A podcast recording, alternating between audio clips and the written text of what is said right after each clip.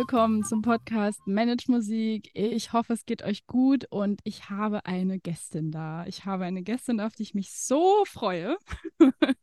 und ähm, einige von euch kennen sie schon, weil ich habe auch über sie schon gesprochen, hier und da in meinen Solo-Folgen, weil ich äh, so hart inspiriert werde immer von dir, liebe Julia. Ähm, Julia Bernhardt, herzlich willkommen zu meinem Podcast Manage Musik. Vielen, vielen Dank und herzlichen Dank für die Einladung. Es freut mich total, dass wir uns jetzt hier mal live quasi über den Bildschirm begegnen. Ja, endlich. Das ist immer so geil. Wir hatten es gerade im Vorgespräch schon, wenn man sich irgendwie immer nur so visuell über, über Instagram oder über so Zoom-Meetings mal so sieht. Ähm, aber man denkt irgendwie, man kennt die Person schon, obwohl man sie noch nie live gesehen hat. Also es ist faszinierend, was auf Instagram auch möglich ist. Äh, bin ich immer wieder überrascht. Ja, Julia, ich habe dich eingeladen und ich habe dir auch schon gesagt, dass ich äh, ganz, ganz tolle Frauen in meiner Reihe, was machen sie eigentlich beruflich, äh, interviewe.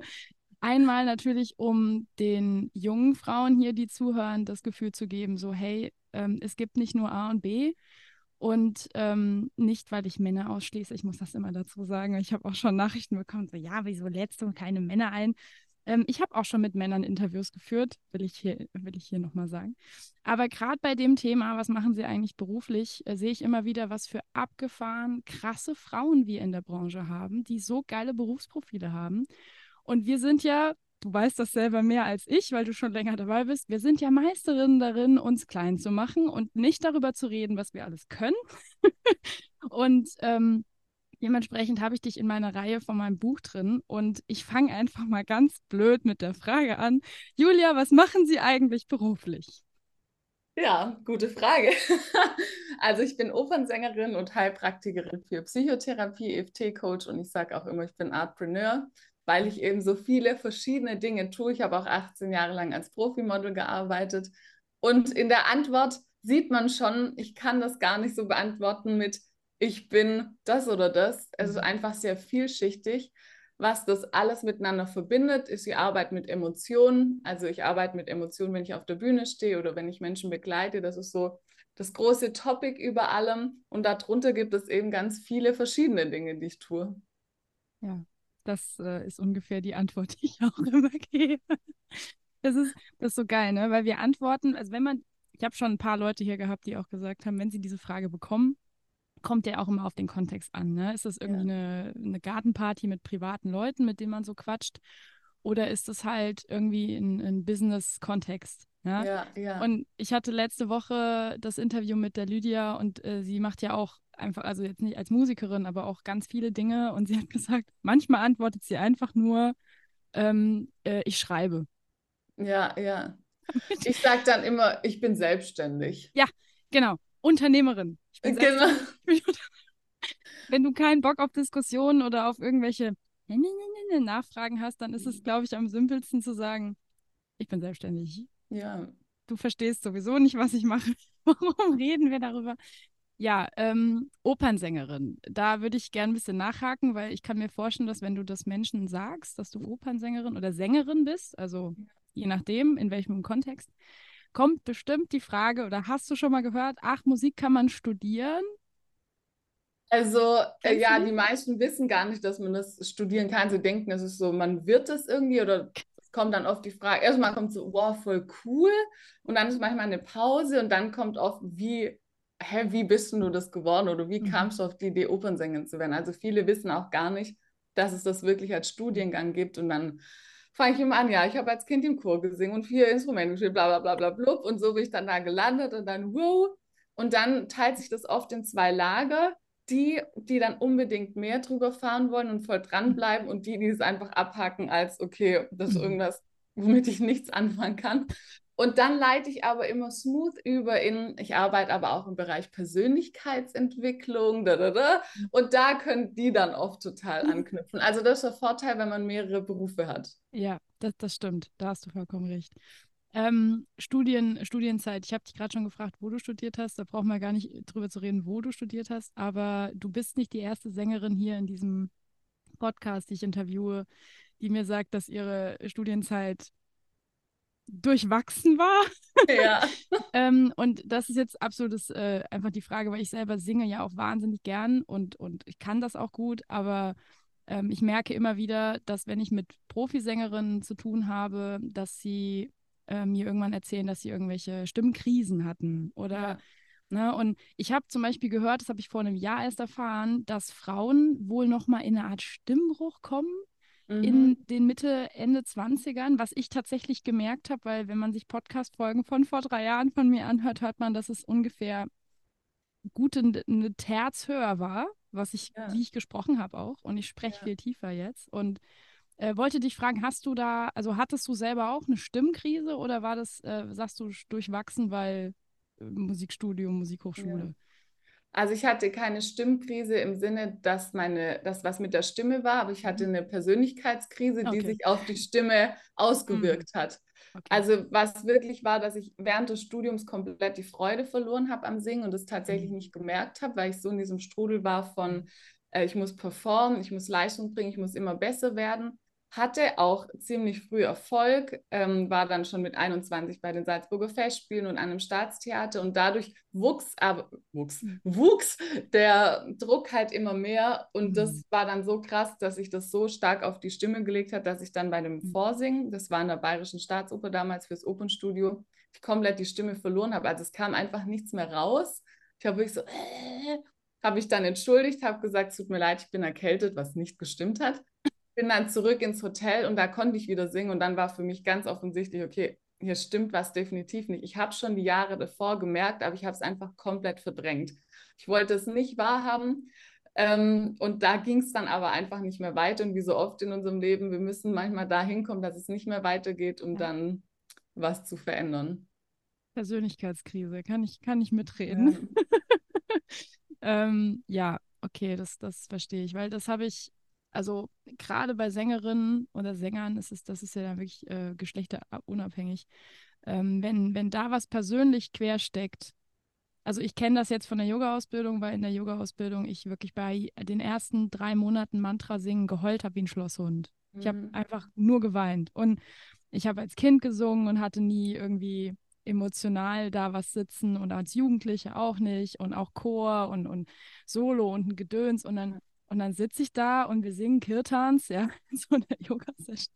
Und ich heule einfach 20 Minuten durch bei einer Melodie, die drei Töne hat. So, weißt du so.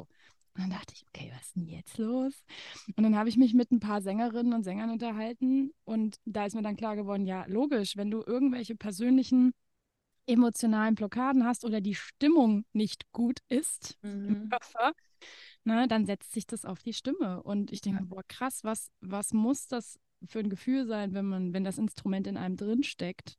Ja, ja. ja. Weil ich kann, wenn ich Klavier spiele, halt irgendwie noch, das ist halt, das ist komplett von meinem Körper weg. Querflöte ist schon sehr nah am Gesang, aber Klavier ist einfach, ich setze mich an das Instrument und ne, kennst du ja selber auch. Es ist eine völlig andere Nummer, als wenn man mit dem eigenen Körper performt und ja, die ja. Klänge macht. Und wenn dann da was nicht stimmt, im wahrsten Sinne des Wortes. Oh, ja, krass. Ähm, hast du Tipps, so ganz spontan, ich, weil ich weiß, wie viele Sängerinnen und Sänger hier zuhören, ähm, ja. hast du Tipps, wie so, so Notfall, SOS oder sowas in der Richtung für Leute, die sagen, boah, bei mir ist gerade Kacke am Dampfen und ich weiß nicht, wie ich weitermachen soll? Ja, ähm, also was ziemlich schnell wirkt, ist eben EFT, die Technik, mit der ich auch arbeite. Wobei ich da wirklich dazu sagen muss, ich bin nicht so ein Fan von Quick Fix. Mhm. Weil das hilft dann mal kurz in der Situation, ist auch gut. Manchmal müssen wir einfach funktionieren. Ich kann nicht, wenn ich gerade in der Produktion stecke und wichtige Vorstellungen habe, sagen, okay, ich bin jetzt mal vier Monate raus und äh, kümmere mich um mich. Manchmal muss es einfach sein. Aber dann auch zu wissen, okay, ich mache das jetzt, ich drücke tatsächlich ein bisschen die Sachen jetzt bewusst weg um mich dann aber danach dem zu widmen. Also nicht, okay, ich drücke und drücke und drücke, macht es alles weg, sondern mir dann wirklich die Zeit zu nehmen, zu gucken, okay, was steckt da dahinter. Meine Erfahrung ist mit Stimme, dass es vor allem bei Frauen ganz viel damit zu tun hat, die eigene Wahrheit zu leben. Also es legt sich einfach viel auf die Stimme, wenn wir einen Weg gehen, der eigentlich nicht unserem entspricht. Das war bei mir auch so und bei fast allen meiner Klientinnen ist es so. Hm. Ähm, eigentlich ein schönes Zeichen von unserem Körper, der sagt, du folgst nicht deiner inneren Stimme und das mhm. legt sich dann auf die Stimme.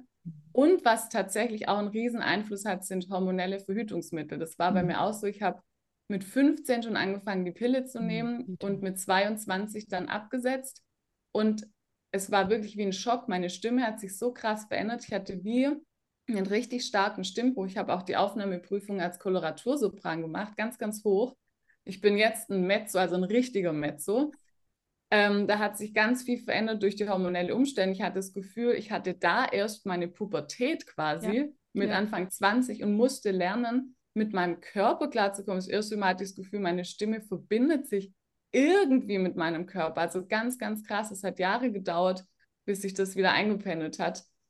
Ähm, deswegen das ist auch immer so ein Thema, wo ich gern drauf aufmerksam mache, gerade bei jungen Sängerinnen. Es gibt andere Möglichkeiten der Verhütung Mhm. als hormonelle Verhütungsmittel.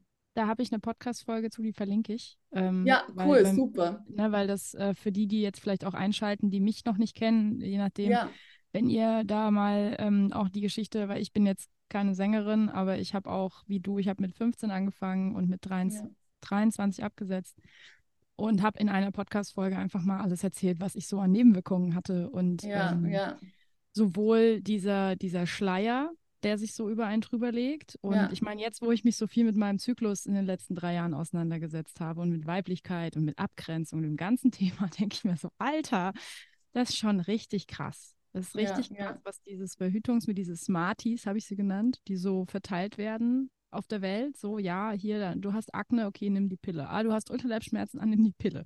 Ähm, ach, du willst verhüten, ja, nimm die Pille. Wo ich mir so denke, okay, aber es gibt halt noch irgendwie so 15 andere Möglichkeiten. ja, Ähm, nicht so viele nicht hormonelle, muss man ja leider auch sagen. Aber ich bin jetzt seit vier Jahren hormonfrei, fast fünf. Und ich denke mir so, ich hatte auch, ich hatte einfach meine Pubertät erst mit 23, sowohl ähm, hormonell als auch mental. ja, ja, Deswegen ist bei mir dieser Abgrenzungsprozess auch dieses ganze Thema, was sonst in der Pubertät eigentlich kommen sollte bei uns, vor allem, vor allem bei uns Frauen, ähm, ist bei mir halt erst so mit 27, 28 eingeschritten und dann denkst du, okay, wow. Also was das für Auswirkungen alleine hat, ähm, selbst bei Frauen, die keine, keine Nebenwirkungen haben. Also ja, ja, Menschen, die sagen, ja, aber wenn du doch keine Nebenwirkungen hast, kannst du es doch nehmen. Und ich denke, mm, ja, hm. Also ich verlinke mal die Folge, weil das habe ich auch schon öfter gehört, dass sich das, ja, safe, das hat sich bei mir ja auch in der Stimme gezeigt, jetzt wo du das sagst. ja. Krass. Ja, und einfach auch diese Identifikation mit dem. Frausein, das macht ganz viel mit der Stimme, dass man wegkommt von der, ich sag mal, Kinderstimme Ja. Zur weiblichen Stimme. Und Ja. wenn ich diesen Pubertätsprozess nicht durchlebe, also nicht in meine Weiblichkeit so richtig komme, dann überträgt sich das natürlich auch nicht auf die Stimme. Absolut. Ja, krass, ja, jetzt wo du das sagst, das macht Sinn, dass das bei mir in dem Zeitraum war. Weil ich, äh, wenn ich jetzt überlege, wie gesagt, ich habe letztens ein Video gesehen von mir von 2018 Mhm. und ich habe gedacht, was ist das denn? Wie rede ich denn da? Ja. Also nicht von dem Duktus wirklich so, sondern Ja. von der Stimmlage. Und ich habe gedacht, Ja. Das, also krass. Und ich komme auch nicht mehr so hoch. Also ich habe auch immer sehr hoch singen können. In der Koloratur jetzt nicht, aber ich merke so jetzt, wenn ich singe, okay, ist irgendwo, da ist halt dann Sense, ist auch okay, stört mich ja, Ja. nicht, aber ähm, das sind schon drei, vier Töne, die ich nicht mehr krieg, die Ja, früher ja. gingen. Ja. Und das ist, also das ist natürlich fatal, wenn du dann, wenn du das nicht weißt als, als, als Sängerin, vor allem im Opernbereich, ja, dann setzt du irgendwann die Pille ab, weil du vielleicht ein Kind kriegen willst und plötzlich verlierst du deine Höhe. ja, ja. Da, danke fürs Teilen. Ich, das ist, Mhm. ich bin gespannt, was da noch so für Nachrichten kommen nach der Podcast-Folge. Ähm, ja, wo wir schon beim Frausein sind, finde ich gut. Äh, ich habe darüber ja gerade ein Posting auch vor, glaube zwei Wochen gemacht. Habe ich auch wieder einige Nachrichten zu bekommen. Ich habe aus dem Grund das Buch geschrieben, weil ich diese Frage auch mehrfach bekommen habe. Wie ist es eigentlich so, als Frau auf der Bühne zu stehen? Julia, wie ist das so? Ähm, also ich finde es geil, ich liebe es, eine Frau zu sein. ich wollte nicht tauschen, ehrlich gesagt. Ich finde, als Frau ist es viel leichter, ähm, Mhm. Aufmerksamkeit tatsächlich zu bekommen, wenn man das möchte auf der Bühne. Ja, Und auch so dieses Weibliche mit den Reizen zu spielen und so. Also ich finde das, ich finde es toll. Ja, Boah, du hättest damals das Gespräch für mich führen müssen. Ich war so abgefuckt an diesem Tag. Dieser Satz kam von diesem Typen, wo ich dachte, äh, ich bin ein Mensch. Können ja, ich verstehe auch nicht so richtig. Ähm, das wurdest du gefragt, was Ja. ist für dich genau, was die, diese Person äh, für eine Intention hatte. Also ja, keine, keine ähm, sehr feministische, sagen wir es mal so. Also es war, ja, ja. Es war ein Gespräch in so einem Konzertkontext von einem sehr, sehr, sehr reifen alten Herren, der mir quasi im, im Vorgespräch noch sagte, ähm, dass ich ja für eine Frau sehr gut moderieren könnte. Und Mhm. ähm, also ich wusste genau, in welche Richtung diese Frage gestellt ist. Und es war Ja, nicht ja. so gestellt, dass ich jetzt hätte sagen können, so, ich bin total gerne als Frau auf der Bühne, sondern es war Ja. so, ähm, wollen Sie mir jetzt gerade unterstellen, dass das irgendwie hm? so, Mhm. ne? Und da habe ich das ja im Buch auch dazu dann genutzt, diese ganzen, Ja. ähm, also das ganze Thema Frauenanteile in Orchestern und ähm, im Opernbereich würde es mich tatsächlich auch mal interessieren. Da habe ich gar nicht reingeguckt natürlich, weil Ja. das nicht mein, mein Feld ist, ähm, wie da so die, wie da so die Unterteilung ist, weil da hat man ja eher so die Opernsängerin, wenn man Mhm. an Oper denkt, im Kopf, Ja, ja. als den Opernsänger. Also es gibt tatsächlich viel mehr Männerrollen. Das liegt einfach Mhm. an der Geschichte, weil früher, also Mhm. ganz, ganz früher durften Frauen gar nicht auf der Opernbühne Ja. stehen. Und dann wurde es auch von Kastraten gesungen und dann Mhm. bliblablub. Aber es gibt generell einfach viel, viel mehr männliche Rollen. Das ist im Schauspiel auch äh, so übrigens. Ja. Ähm, aber es gibt viel mehr weibliche Sängerinnen. Also die Mhm. Konkurrenz im, äh, unter den Frauen ist quasi höher als bei den Männern. Und auch da Ja. wird versucht, gegenzuarbeiten, indem jetzt neue Werke komponiert werden, wo wirklich teilweise nur Frauen auf der Bühne stehen oder ausgeglichen 50-50. Hm. Gibt es Aber denn, ja. ähm, gibt es denn Opern, wo man heutzutage hingehen könnte und sagen könnte, das wird von einer Frau statt von einem Mann gespielt? Würde man das machen in der Oper? Ähm, also meinst du jetzt die, also das Dass Ding ist, es gibt der Stimmfächer. Also ich könnte Genau. zum Beispiel keine Basspartie singen. Nee, das ist klar. Genau, was aber geht in meinem Bereich, also im Mezzofach ist es so, dass diese ganzen Hosenrollen, Hm, ist, Ja, also spiele ich ja teilweise auch äh, Ja. Männer oder junge, junge Mhm. Knaben. mhm. Ähm, das wird teilweise experimentell jetzt auch mit Countern besetzt. Es gibt ähm, äh, mittlerweile auch Transgender-SängerInnen und Sänger, das äh, meine ich. Deswegen die ich. genau, die dann äh, quasi, also zum Beispiel eine Frau, die jetzt ein Mann ist, die aber ihre weibliche Stimme behalten hat, die sich gegen eine Hormontherapie entschieden hat, Mhm. die jetzt weibliche Rollen singt im Männerkörper. Also da ist so Mhm. ein Okay. bisschen, aber es ist wirklich, also es ist marginal. Das sind vielleicht unter ein Prozent, würde ich Ja. sogar sagen. Deswegen frage ich, weil das ist, ist gerade ja so, ich meine, mal abgesehen davon, dass es einfach jetzt endlich auf der öffentlichen Bühne äh, generell immer mehr Thema ist, wo ich gerade dran gedacht habe, was ist mit Transgender? Ich meine, das ist jetzt auch wieder nur eine kleine Prozentzahl, aber was ist mit Profisängerinnen oder Sänger, die ähm, eine Geschlechtsangleichung machen? Ja, und ja, die ja ihre Stimme vielleicht trotzdem behalten. Und ich dann denke, okay, was ist, wenn eine Männerrolle von einer Transfrau oder andersrum gesungen wird? Ich meine, Ja. wir brauchen nicht über die konservative Opernwelt zu reden. ähm, denke da jetzt, glaube ich, auch schon so 10, 15 Jahre in die Zukunft, weil ich mir denke, Ja. das ist ähm, da ja an der Stelle doch eigentlich egal, weil wenn es ums Stimmfach geht, ja, ist ja in dem Moment egal, ob es ein Mann oder eine Frau singt, wenn die Person, die da steht, das singen kann. Von Ja, der ja, Range. ja. Da, so so denke ich. Also ich weiß, wir Ja. sind da sehr fortschrittlich, aber ähm, ja.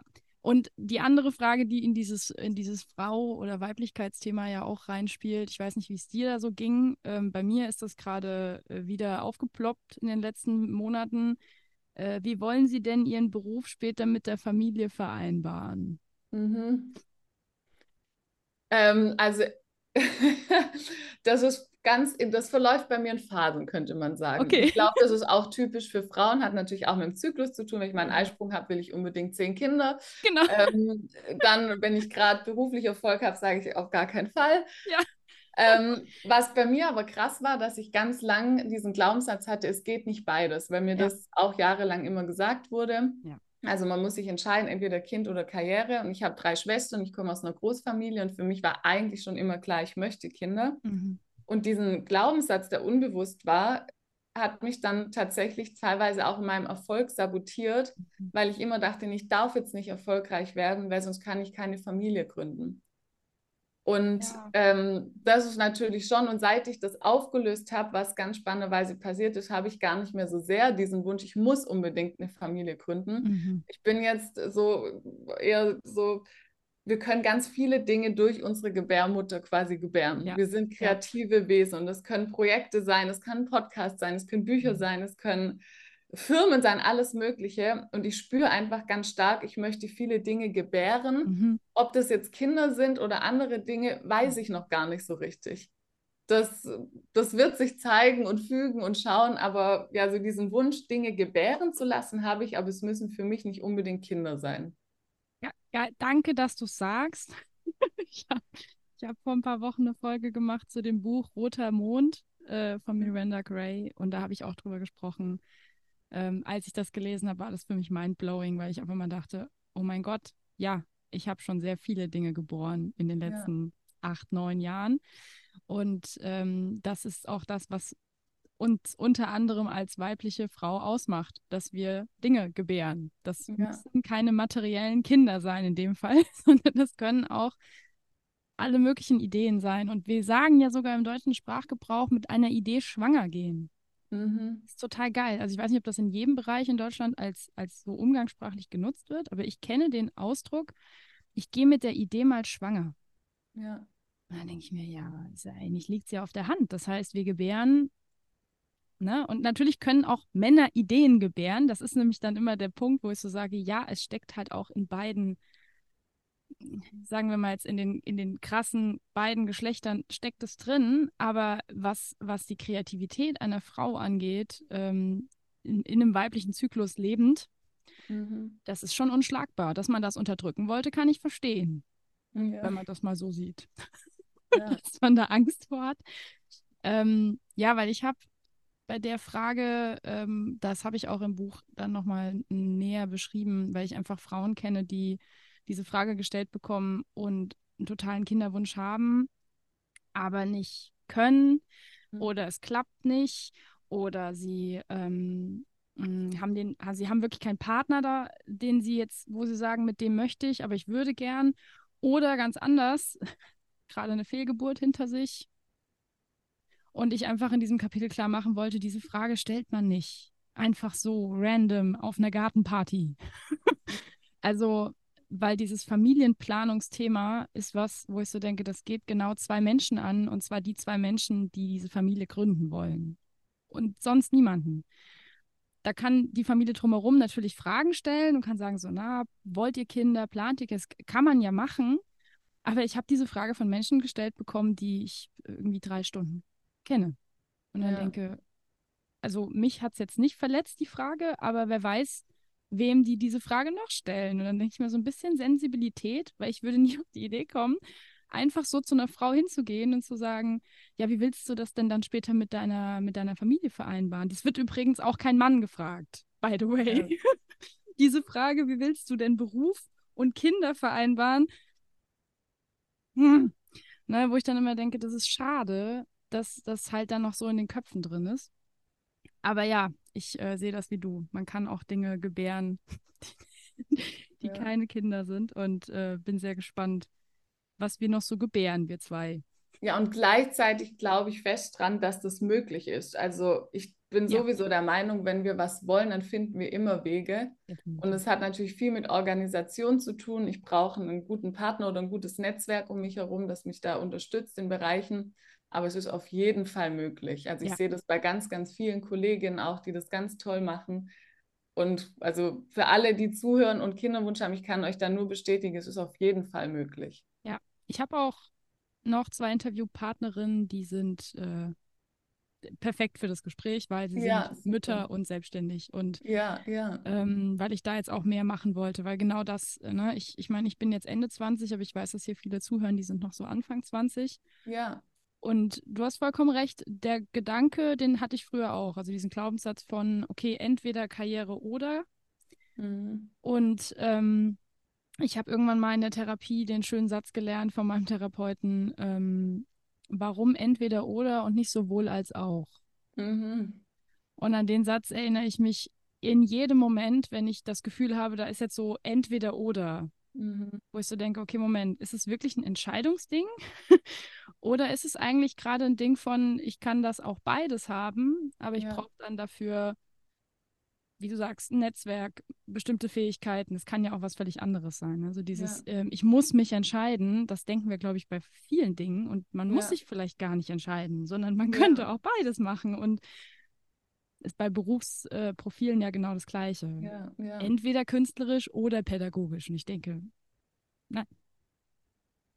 Also ja, kannst du auch machen, aber Ist, nicht, ist nicht verpflichtend. Ne? Ja. Also ja, auf jeden Fall, ihr Lieben. Ich, ich habe noch mehr Leute im, in, in der Pipeline, die darüber reden werden. Ähm, ja, wo wir da, da haben wir es alles super. Die, die, die Fragen kann man so schön aneinander klatschen. Julia, möchtest du denn keinen sicheren Job machen? So was Sicheres und was? Also ich finde meinen Job sehr sicher, weil der 100% auf mich baut in der Selbstständigkeit bin ich zu 100 Prozent für mich verantwortlich. Und das möchten die meisten nicht. Ja. Also so das Thema Selbstverantwortung ist ganz, ganz groß in meiner Begleitung, weil wir, es ist unangenehm teilweise Verantwortung zu übernehmen. Aber ich habe es dann ja viel mehr in der Hand. Und ich finde meinen Job tatsächlich sicherer, als wenn ich jetzt irgendwo angestellt wäre, wo dann der Chef oder die Chefin jederzeit entscheiden kann, nee, ich möchte nicht mehr oder die oder der wirtschaftet die Firma runter und muss plötzlich 100 oder 1000 Leute entlassen, dann ist mein Arbeitsplatz viel unsicherer als den, den ich jetzt habe in der Selbstständigkeit, wo ich selber die Fäden in der Hand habe. Dann singe ich mal mehr, dann kommt da vielleicht gerade kein Angebot, gut, dann coache ich mehr, dann kommt da kein Angebot. Gut, früher hatte ich noch die Modeljobs, die habe ich jetzt gestrichen, das habe ich jetzt wirklich an Nagel gehängt. Ich habe mir jetzt tatsächlich in der Hinsicht mal ein bisschen entschieden. Sehr gut. Aber Auch für, Aber, deine, auch für deine Zeit, äh, für, deinen, für den Zeitfaktor einfach besser, ne? sich dann zu entscheiden. Ja, Zeit, aber es war vielmehr noch ähm, die Standards, die ich mittlerweile mhm. habe in meinem Leben. Also ich möchte nicht mehr, dass mir jemand sagt, dass ich morgens um vier mit klatschnassen Haaren ähm, in irgendeinem Wald halbnackig stehen muss für ein Magazin oder so. Also ich bin ja. mittlerweile in einem Alter, aber auch in, einem, in einer Phase, wo ich sage, ich habe gewisse Standards jetzt für mich etabliert und die möchte ich schützen, da möchte ich Grenzen setzen und da passt dieser Modeljob einfach nicht dazu. Was ich mir vorstellen könnte, wäre so eine Art Ambassador zu sein für eine Marke oder sowas, wo ich als mhm. Künstlerin quasi das Gesicht der Marke bin. Ja. Aber so, ich sag mal, der normale Modeljob, ich bin das Gesicht für ein Fremdprodukt, mhm. möchte ich nicht mehr, weil ich auch eigene Produkte habe. Ja. Ähm, und ich möchte das Gesicht für meine Produkte sein und nicht quasi für Fremde. Ja. Ja, das kann ich, also kann ich total verstehen. Ich habe damals, ähm, ich witzigerweise ist mir dann aufgefallen, dass ich die, ich will die Marke jetzt gar nicht nennen, aber du hast irgendwann, hast auch einen Screenshot davon geteilt, wo du für eine Marke ähm, äh, gemodelt hattest. Und ja. ich habe tatsächlich dieses Plakat gesehen. Ja, ja. Vor, vor, drei oder vier Jahren. Ich weiß es gar nicht mehr. Und ich habe, ja. als, als du es gepostet hast, dachte ich, oh mein Gott, das war Julia? Weil ich habe dich ja, also ich kannte dich ja faktisch noch gar nicht zu dem Zeitpunkt. Ja, ja. Ähm, und es war in irgendeinem, in irgendeiner Mall, I don't know, wo ich, wo ich noch so davor gestanden habe, so, boah, geiles Foto, ja. ja. Und als du das dann gepostet hattest, ähm, wo ich dachte, ah krass, und man, man verbindet das dann so und ich weiß genau, was du meinst mit dem ja. Ding von, ich möchte nicht mehr äh, fremdbestimmt und ich meine, das ist es ja im Model-Job ja, einfach, man ist ja, zu 100 Prozent bei so einem Job fremdbestimmt. Ja, ja. Also ich habe da ja, also kann ich, ich habe es noch nie gemacht, ich kann es mir aber vorstellen, du hast ja überhaupt kein Mitspracherecht, wie du aussiehst und da wird halt entschieden, das soll jetzt so und so gemacht werden, weil die Marke oder der Chef oder der, der Fotograf oder whatever entscheidet darüber, was jetzt gemacht wird und nicht, genau. nicht das Model. Nö, also ich kann das Einzige, was ich ein bisschen steuern kann, sind die Posen, aber auch da wird ganz oft was vorgegeben von, ähm, vom Team, also in mhm. welche Richtung das gehen soll, straight oder girly mhm. oder smoothie oder was alles gibt. ähm, also ich sag mal so, man ist halt eine lebendige Anziehpuppe. Ja. Was mir auch viel Spaß gemacht hat, muss ja. ich sagen, ähm, vor allem diese Laufstegjobs auch so, auch so Fashion Week und so. Ich meine, es ist geil, wenn da tausend ja. Fotografen sitzen und man wird fotografiert. Und danach gibt es irgendwie eine Party und so. Vor allem so ja. zwischen 16 und 22, muss ich sagen, war das ein geiles Leben. Ich habe mich gefühlt wie so ein Celebrity. Aber jetzt bin ich einfach so, boah, nee, bin there, done that, jetzt kommt was anderes. Ja. Ja, absolut. Geil. Kann ich, äh, okay, jetzt doch die Frage brennt mir auf den Lippen. Hast du eine Meinung zu Germany's Next Topmodel? Möchtest du die hier teilen? Ich habe ja, eine sehr klare also, Meinung, aber deswegen frage ich. Es ist ein TV-Format, was sich gut vermarktet, aber es hat ja. nichts mit dem Beruf zu tun. Ja. Das ist ein bisschen wie äh, Deutschland sucht den Superstar. Was hat das mit, äh, mit Operngesang zu tun oder generell mit dem Beruf mhm. einer Sängerin? Auch eher wenig. Also das sind halt Formate, die speziell fürs TV gescriptet sind. Ich kenne auch viele, meine Kollegen haben da auch mitgemacht und bekommt auch wirklich, ich weiß gar nicht, ob ich das hier nicht sagen darf, aber ich mache es einfach eine Rolle zugeteilt und so. Also das ist mhm. einfach ein TV-Format. Das muss einem klar sein, was nichts mit dem eigentlichen Beruf zu tun hat. Ja. Ja, weil es gab vor kurzem, ich verlinke das einfach mal auch, weil es jetzt nicht von mir, aber ich habe diese äh, Steuerung F äh, Doku gesehen, die jetzt vor ganz kurzer Zeit rauskam. Ähm, und ich persönlich bin halt, ich äh, rede da jetzt auch mittlerweile offen drüber, aber ich bin einfach eine von diesen geschädigten, essgestörten Jugendlichen, die durch, durch die Zeit, weil ich habe das angefangen zu gucken, da war ich zwölf. Mhm. Und ähm, ich bin da mittlerweile bei meinen Schülerinnen sehr, ähm, habe so Ohren, wenn ich das dann mitbekomme, weil ich dann jetzt nicht, ich meine, verbieten kann man es ja nicht, das zu gucken, darum geht es auch nicht aber es halt einzuordnen und genau das zu sagen, es ist eine TV-Show, es ist ähm, ja. Unterhaltung, es, es geht darum, Einschaltquoten zu generieren und Werbedeals und das ist auch alles okay. Also das, ich meine, das machen halt alle TV-Sinn. Ähm, aber ich bin eine von diesen Essgestörten oder denen, die dann eine Essstörung entwickelt haben und ähm, bin da mittlerweile äh, sehr kritisch, was auch das angeht, wenn ich mir die ersten vier, fünf Staffeln noch so rückblickend überlege, wie die da drauf waren. 2000. Ja, das war was ganz anderes. Also da war so, ich weiß auch, die eine ging Burger essen und dann wurde sie nach so richtig fertig gemacht. Ja. Also richtig. Ja, in einer Staffel irgendwie, die hat irgendwie, weiß ich nicht, drei Kilo zugenommen innerhalb der, der, innerhalb der Dreharbeiten. Ja, und ja. Die hat einfach, die haben eine halbe Folge damit verbracht, die zu bashen. Und es war, ja. ähm, wenn du das als 14-, 15-jähriges Mädchen siehst und du absolut nicht, in, das auch nochmal als Info an alle, die hier zuhören, gerade wenn ihr noch jünger seid, in diesem Alter ist man nicht in der Lage, das zu hinterfragen mhm. und das zu filtern. Das können wir nicht. Weil das, also das ist auch okay, weil unser Hirn ist, lernt das gerade erst. Also das komplette Frontallappen baut sich neu zusammen in dieser Zeit.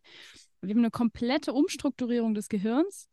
Und deswegen ist zum Beispiel auch Grasrauchen in der Zeit so kontraproduktiv. Mhm. Und ähm, das heißt, wir hinterfragen das nicht, was wir da sehen. Wir, wir hauen das einfach rein. Und ähm, gerade weil du jetzt vom Modeln gesprochen hast und ich habe das selber noch nie gemacht, aber ich kenne so ein paar, die das auch ähm, neben ihrem Studium gemacht haben. Mhm. So wie du wahrscheinlich ja dann auch während deiner Studienzeit. Und ähm, die haben auch alle gesagt, so das hat nichts, aber auch gar nichts mit dem zu tun, was passiert, wenn du mit 16, 17 in einer Agentur landest und äh, Modeljobs machst. Ähm, und das hat einfach nichts mit der Realität zu tun. Und witzig, dass es dann Reality-TV heißt. ja. Also es ist irgendwie faszinierend, ja. ja.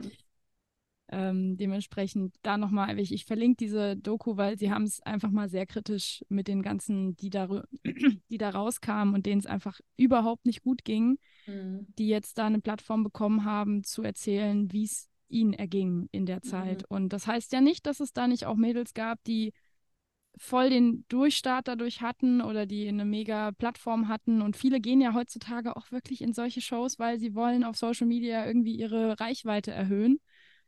Ich mir denke, jo, dann, dann, wenn das dein Ziel ist, dann ist das auf jeden Fall eine gute Aktion. Ähm, aber wenn du Model werden möchtest oder wenn du Sänger werden möchtest, Sängerin, dann ist halt DSDS irgendwie das Letzte oder ähm, wie heißt sie, die Supertalent oder wie sie alle heißen, diese ganzen ja, ja. Shows. Also ich denke, wenn du wirklich diesen Beruf ausüben möchtest oder wirklich das Ziel hast, das zu werden, dann gibt es halt andere Möglichkeiten, als in eine TV-Show, in einen Sender zu gehen, der von Werbeeinnahmen lebt. Ja, ja. ja. Ähm, ja, Werbung ist auch so ein Ding. Selbst, Selbstmarketing. Ich glaube, da könnte ich eine ganze Podcast-Folge mit dir drüber machen. ähm, ja, noch eine Frage, wo ich gespannt bin, ob du das so schon mal gehört hast. Ähm, ach, das ist ja toll, dass Sie Ihr Hobby zum Beruf gemacht haben. Ja. Kennst du die Frage? ja, ja, die kommt, kommt immer. Ich, ich sage dann meistens, ja, ich finde es auch mega cool, mhm. weil es ist auch mega cool. Also ich ja. muss mir das auch selber immer mal wieder bewusst machen, weil tatsächlich ist die Branche ja teilweise sehr schwierig. Aber im Grunde genommen ist es schon eine geile Sache, dass ich dafür bezahlt werde, auf der Bühne zu stehen und da einfach nur Spaß zu haben. Und ich habe das große Glück, mir fällt es einfach überhaupt nicht schwer zu singen oder auf der Bühne zu stehen. Es ist wirklich für mich das, ich traue mich manchmal, das nicht zu sagen, weil ich weiß, wie viele damit Schwierigkeiten haben, aber ja. es ist was ganz, ganz Leichtes. Fühle ich. Und deswegen ähm, ist es umso geiler, dafür Geld zu bekommen, was es nicht einfacher macht, gute Gagen zu verhandeln, weil wenn einem was so leicht fällt, ähm, ja, denkt man manchmal, ich habe es nicht verdient und so. Ähm, also deswegen, ja, ich finde es mega geil, aber ähm, in, seitdem ich eben andere Dinge auch tue, also ich kann es dadurch viel mehr schätzen mhm. und ich habe halt eben den Druck nicht, weil wenn ich nicht engagiert bin, mhm. beziehungsweise was für mich viel wichtiger ist, ich muss mich nicht verstellen. Oder irgendwas denken, ich muss irgendjemand sein bei einem Vorsingen, damit der Casting Director mich mag, weil ich nicht darauf angewiesen bin. Also ich kann mhm. zu 1000 Prozent ich selbst sein mhm. und die Sachen singen, die mir Bock machen. Entweder der Person gefällt es, mega cool, mhm. wir werden eine geile Zeit zusammen haben oder nicht. Mhm. Und dann ist es auch okay, weil dann mache ich einfach ein Coaching-Programm mehr oder so. Ja. Ja. Und da sehe ich halt voll das Ding, die meisten versuchen die ganze Zeit so in diesem People-Pleaser irgendwie allen zu mhm. gefallen und überlegen sich vor jedem Vorsingen, okay, welche Arien könnte denen jetzt gefallen und oh. so. Und dadurch verlieren wir komplett unsere künstlerische Identität. Mhm wir, wir haben keinen Spaß mehr, keine Freude und dann wird es echt anstrengend. Ja. Ja, das ist, ähm, das ist spannend, ne? Weil die meisten Menschen denken bei einem Hobby, äh, oder, ne, also wenn jetzt, wenn jetzt jemand irgendein sportliches Hobby hat zum Beispiel, das ja. macht man ja, weil man da Freude dran hat. Ne? Also man ja. macht das, weil man da hingeht und man zahlt da zum Teil sehr viel Geld. Ja? Das ist auch nochmal ja. so ein kleiner Reminder für alle, die äh, wie wir auch ja mit Amateuren arbeiten. Ja, wenn man ja. jetzt, wenn man jetzt im musikalischen Bereich ist, dass unser Großteil an KundInnen sind ja, ja AmateurmusikerInnen ja. oder SängerInnen. So. Und ähm, wenn die auf den Golfplatz fahren oder zum Tennisverein gehen oder ähm, einen Schwimmkurs machen oder whatever, zahlen die auch einen Haufen Geld. Mhm. so, also warum in Gottes Namen ist es in unserer Branche seit Jahrzehnten so, dass es Menschen gibt, die für 20 Euro die Stunde Musikunterricht geben, weil ich mir denke, okay, Moment mal, das ist doch, also, das ist total perfide irgendwie. Ähm, weil genau, ich bringe immer dieses Golfbeispiel. Ich meine, klar, nicht jeder Mensch hat die Kohle, golfen zu gehen. Das ist ein teures Hobby. Aber sage ich immer so, ja, mein Unterricht ist halt auch ein teures Hobby. Ja. Punkt. Und hm, da, da kriege ich immer so einen Hals, weil ich dann denke, ja, ja, haben sie denn nicht ihr Hobby zum Beruf gemacht? Und wenn das dann von Menschen kommt, die, die noch mich runterhandeln wollen, na, weil das habe ich auch schon gehabt, diese mhm. Kombination, mhm. dass jemand dann ähm, so, ja, ähm, können wir da nicht noch ein bisschen was am Preis machen? So, ähm, wo ich dann denke, wow, ja, nee. Also du hast gerade gefragt, ob ich mein Hobby zum Beruf gemacht habe. Ja, das ist auch geil aber es ist jetzt mein Beruf. Ja. Und nicht mein Hobby. Und auf der anderen Seite steht eben, dass viele Menschen für ihre Hobbys, die sie haben, oder das Hobby, das sie haben, wirklich viel Geld ausgeben, weil sie daran so Freude haben. Ja. Und in dem Moment, wo wir es zum Beruf machen, ich kenne so viele Menschen, du ja auch, ähm, die ihre Freude, ihre Freude am Singen, die Freude am Musizieren, die Freude am Unterrichten einfach verlieren, weil so viel Bullshit drüber liegt emotionale Kacke drüber liegt, Energien drüber liegen, die das alles blockieren und man irgendwie dann nur noch in diesem Ich muss äh, funktionieren. Und ja. also das ist absolutes Paradox.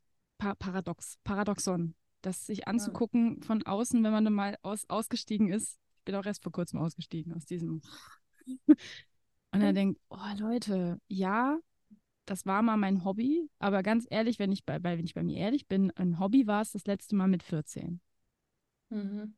Ab dann wurde es für mich eigentlich schon zu einer Art Job. Ja. Und das war vielleicht auch ein Tick zu früh, kann sein, aber faktisch bin ich fast 15 Jahre schon in diesem Job und das ist nicht mehr mein Hobby. Mein Hobby ist Malen, Ballett, äh, Tanzen, Singen. Das sind meine, das sind meine Hobbys.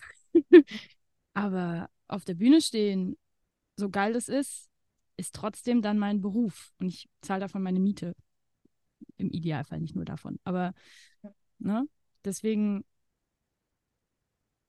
ja, Pricing, da wäre auch, daher wäre auch so meine Frage. Da habe ich eine Frage drin. Ähm, ich habe die so genannt 45 Euro für 45 Minuten Unterricht, das ist aber ein guter Stundenlohn.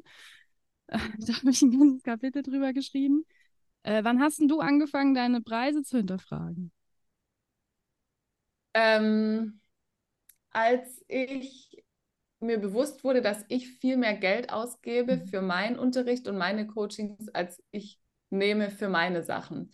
Also ich habe angefangen, meine Finanzen ganz krass in der Tabelle festzuhalten, Einnahmen und Ausgaben und Einnahmenüberschussrechnung, was man alles Schönes in der Steuererklärung als Selbstständige machen darf.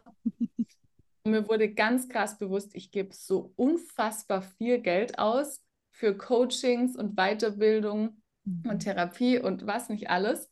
Und ich selber nehme aber einen viel zu geringen Preis für meine Sachen, die nicht weniger wert sind.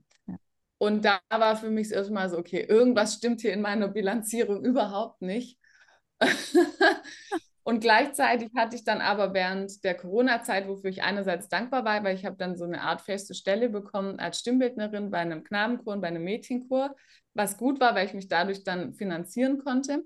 Aber da war der Stunde, glaube ich, 37,50 Euro. Und da gab es auch kein nichts nach oben quasi. Also meine Kolleginnen, die teilweise doppelt so alt waren wie ich, also auch doppelt so viel Berufserfahrung hatten, haben Mhm, genauso viel beziehungsweise genauso wenig bekommen. Und da dachte ich auch so, boah, ey, krass, das gibt's ja nicht. Und ich habe auch gemerkt, ich butter da einfach so viel rein. Ich bin nicht der Typ von, ich gebe nur das Nötigste, Mhm. sondern ich gebe immer Vollgas. Und äh, da brennt man früher oder später dann aus. Also das geht dann nicht bei so einem Gegenwert. Zumal man Selbstständigkeit, der Stundenlohn bleibt ja nicht. Ich habe ja 50 Prozent Minimum Abzüge. Ich muss ja Mhm. meine Krankenkasse zahlen, Sozialabgaben. Äh, bei Instrumentalistinnen auch noch die Instrumente. Mhm. Also da hängt ja so viel dran. Da bleiben von den 37,50 Euro vielleicht noch 15 Euro übrig. Ja. Da kann ich dann auch bei Lidl Regale einräumen und habe den Ja. gleichen Stundenlohn. Und bin Und krankenversichert. nicht ja, das genau. Und also, genau, und dann habe ich ganz krass angefangen, da dran zu arbeiten und mich da damit zu beschäftigen und, und ganz viele Dinge da aufzulösen. Hammer. Ja, ich, bei mir war es bei mir war's so ein ähnlicher Effekt, aber ähm, kann ich übrigens jedem nur ans Herz legen. Dafür braucht ihr kein äh, Coaching zu buchen bei jemandem, der euch eure Finanzen erklärt. Ihr könnt einfach mal damit anfangen, ein Haushaltsbuch zu führen. Mhm. Kann Ja. man sogar im Bullet Journal Methode, weil wir sind hier auf Mensch Musik, einige, einige Bullet Journal Freaks habe ich hier dabei, könnt ihr sogar ein Bullet Journal machen. Könnt ihr händisch machen, wenn euch das Spaß macht. Könnt euch eine Excel-Tabelle machen. Fangt einfach mal an, das euch bewusst zu machen, was ihr für was ausgebt und was ihr reinbekommt.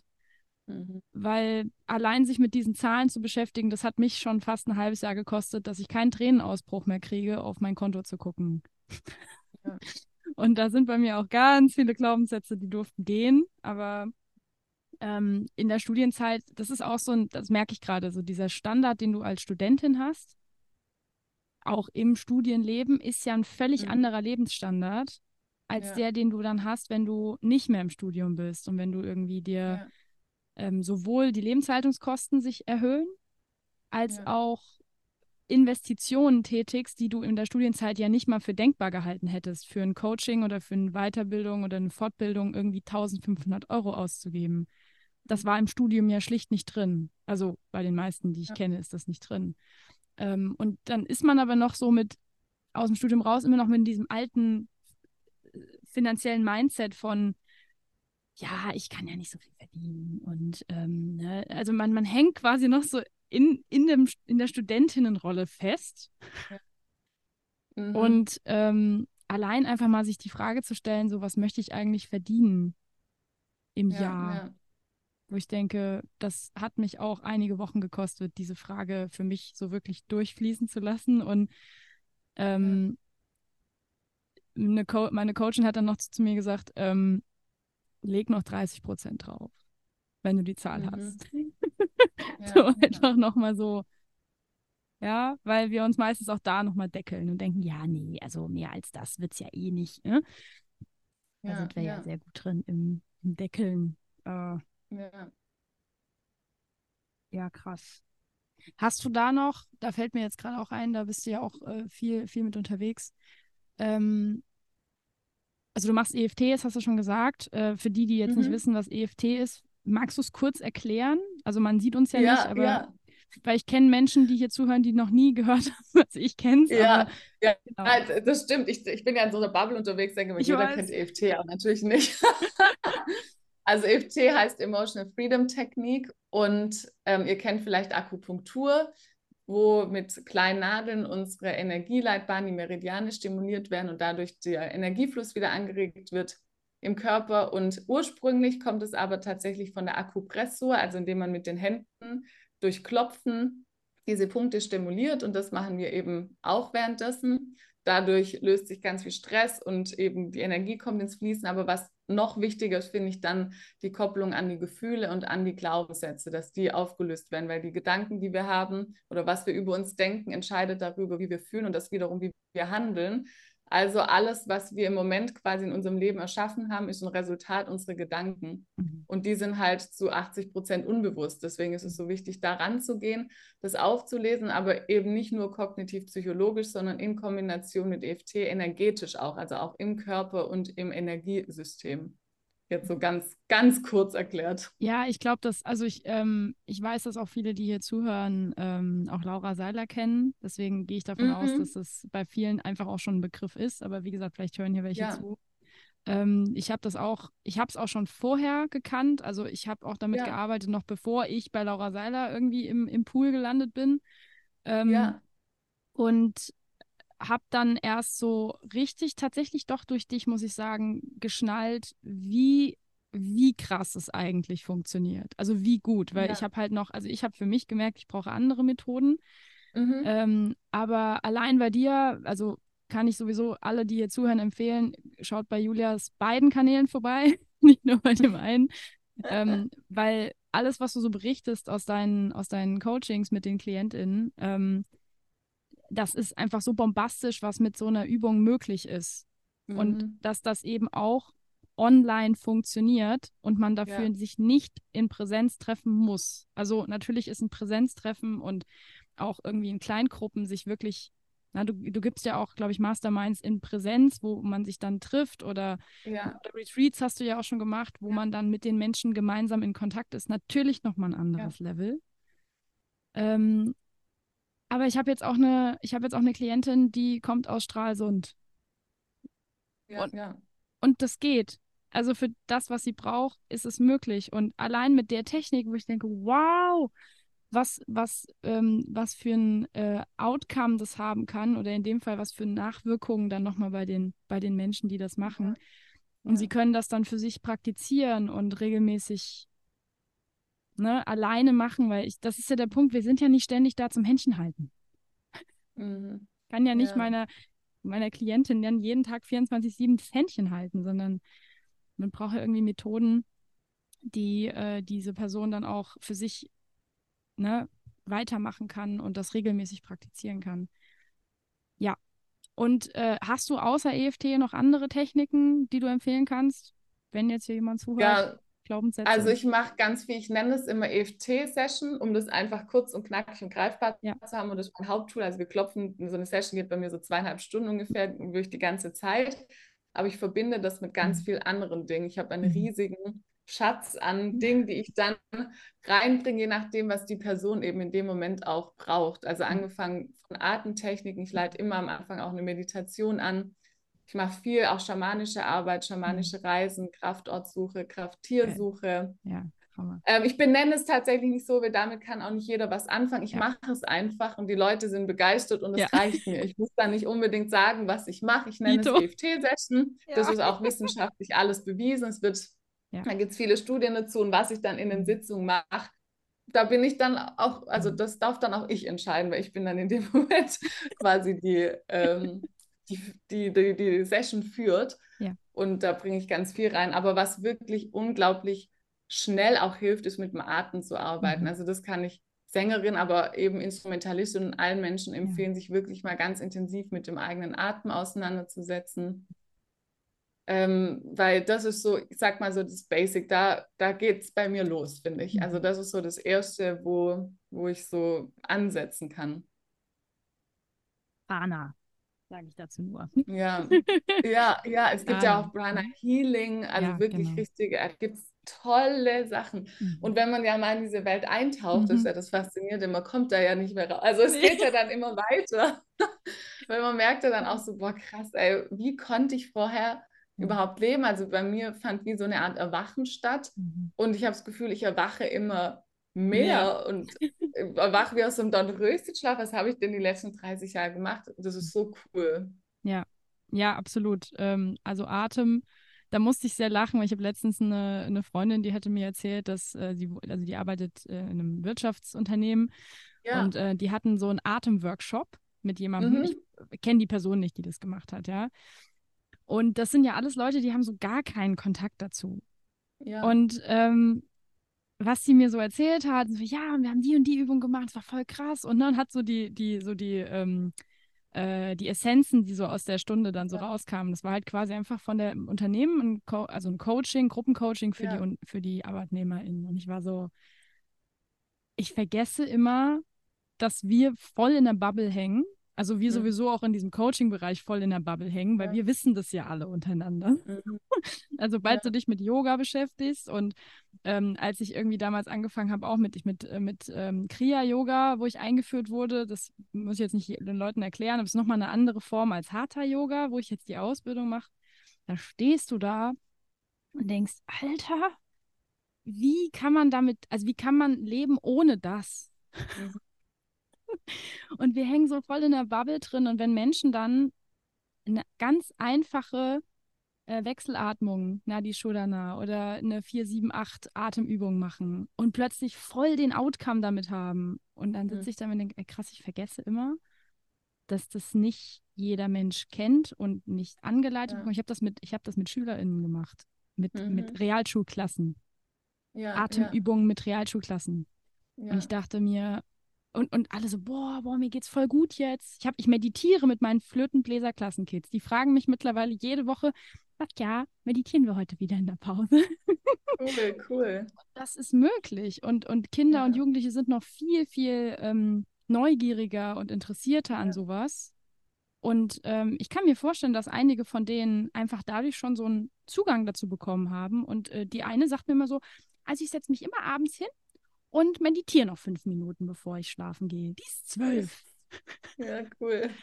Und dann denke ich mir, ja, da müssten wir eigentlich ansetzen, in, ja. in der Zeit schon, dass man den, den äh, Jugendlichen nicht nur irgendwie Wissen rein, Bildung, zack, bumm, na, Bildung kann man es eh nicht nennen, sondern auch irgendeine Form von persönlicher Entwicklung, ähm, Techniken und ganz, wie du sagst, also mit Atem, wenn man da mal anfängt, da kannst du ja bei manchen Menschen, die können ja nicht mal mehr tief in den Bauch atmen, weil sie das noch nie gemacht haben. Mhm. Die fangen plötzlich an zu weinen, weil sie tief einatmen. Weil da schon irgendeine Blockade im, im Solarplexus hängt oder so. Ja, krass. Ja, Wahnsinn. Julia, hast du noch irgendein abschließendes Statement, was du mitgeben möchtest an vor allem, ja, doch Musikstudierende? Hier hören viele Musikstudierende. Ja, ja unbedingt. Und zwar ist es so wichtig, den ganz, ganz eigenen Weg zu gehen. Es ist auch wichtig, erstmal auf seine Lehrer und Menschen, die einen begleiten, zu hören. Also nicht, ich sage, den inneren Teenager die ganze Zeit rebellieren zu lassen, aber auf die richtigen Menschen zu hören. Und ich glaube, wir spüren ganz früh und ganz genau, wer die richtigen Menschen sind. Also wer sind die Menschen, die wirklich wollen, dass wir wachsen, mhm. dass wir weitergehen. Und das sind manchmal nur wenige Menschen. Es kann auch sein, es ist nur eine Person. Und auf diese Person zu vertrauen und zu hören und beim anderen, ich nenne es dann so Mimimi, also echt die Ohren zu, Mimimi und nicht drauf hören und den eigenen Weg gehen, weil das ist das Einzige, was uns durch dieses Leben trägt.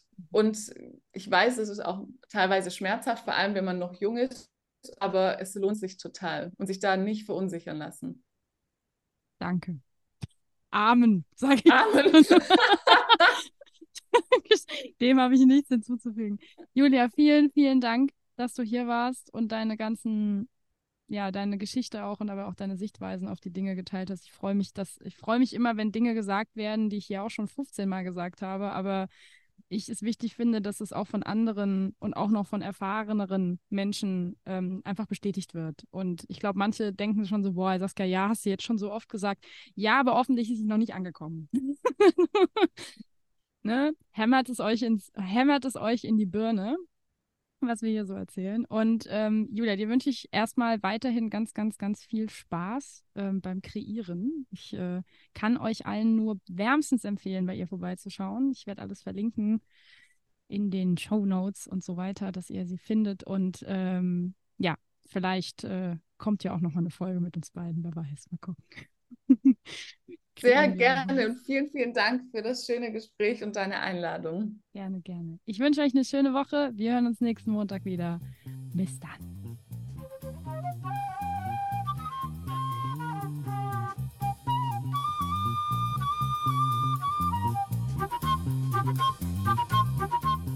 Herzlich willkommen zum Podcast Manage Musik. Ich hoffe, es geht euch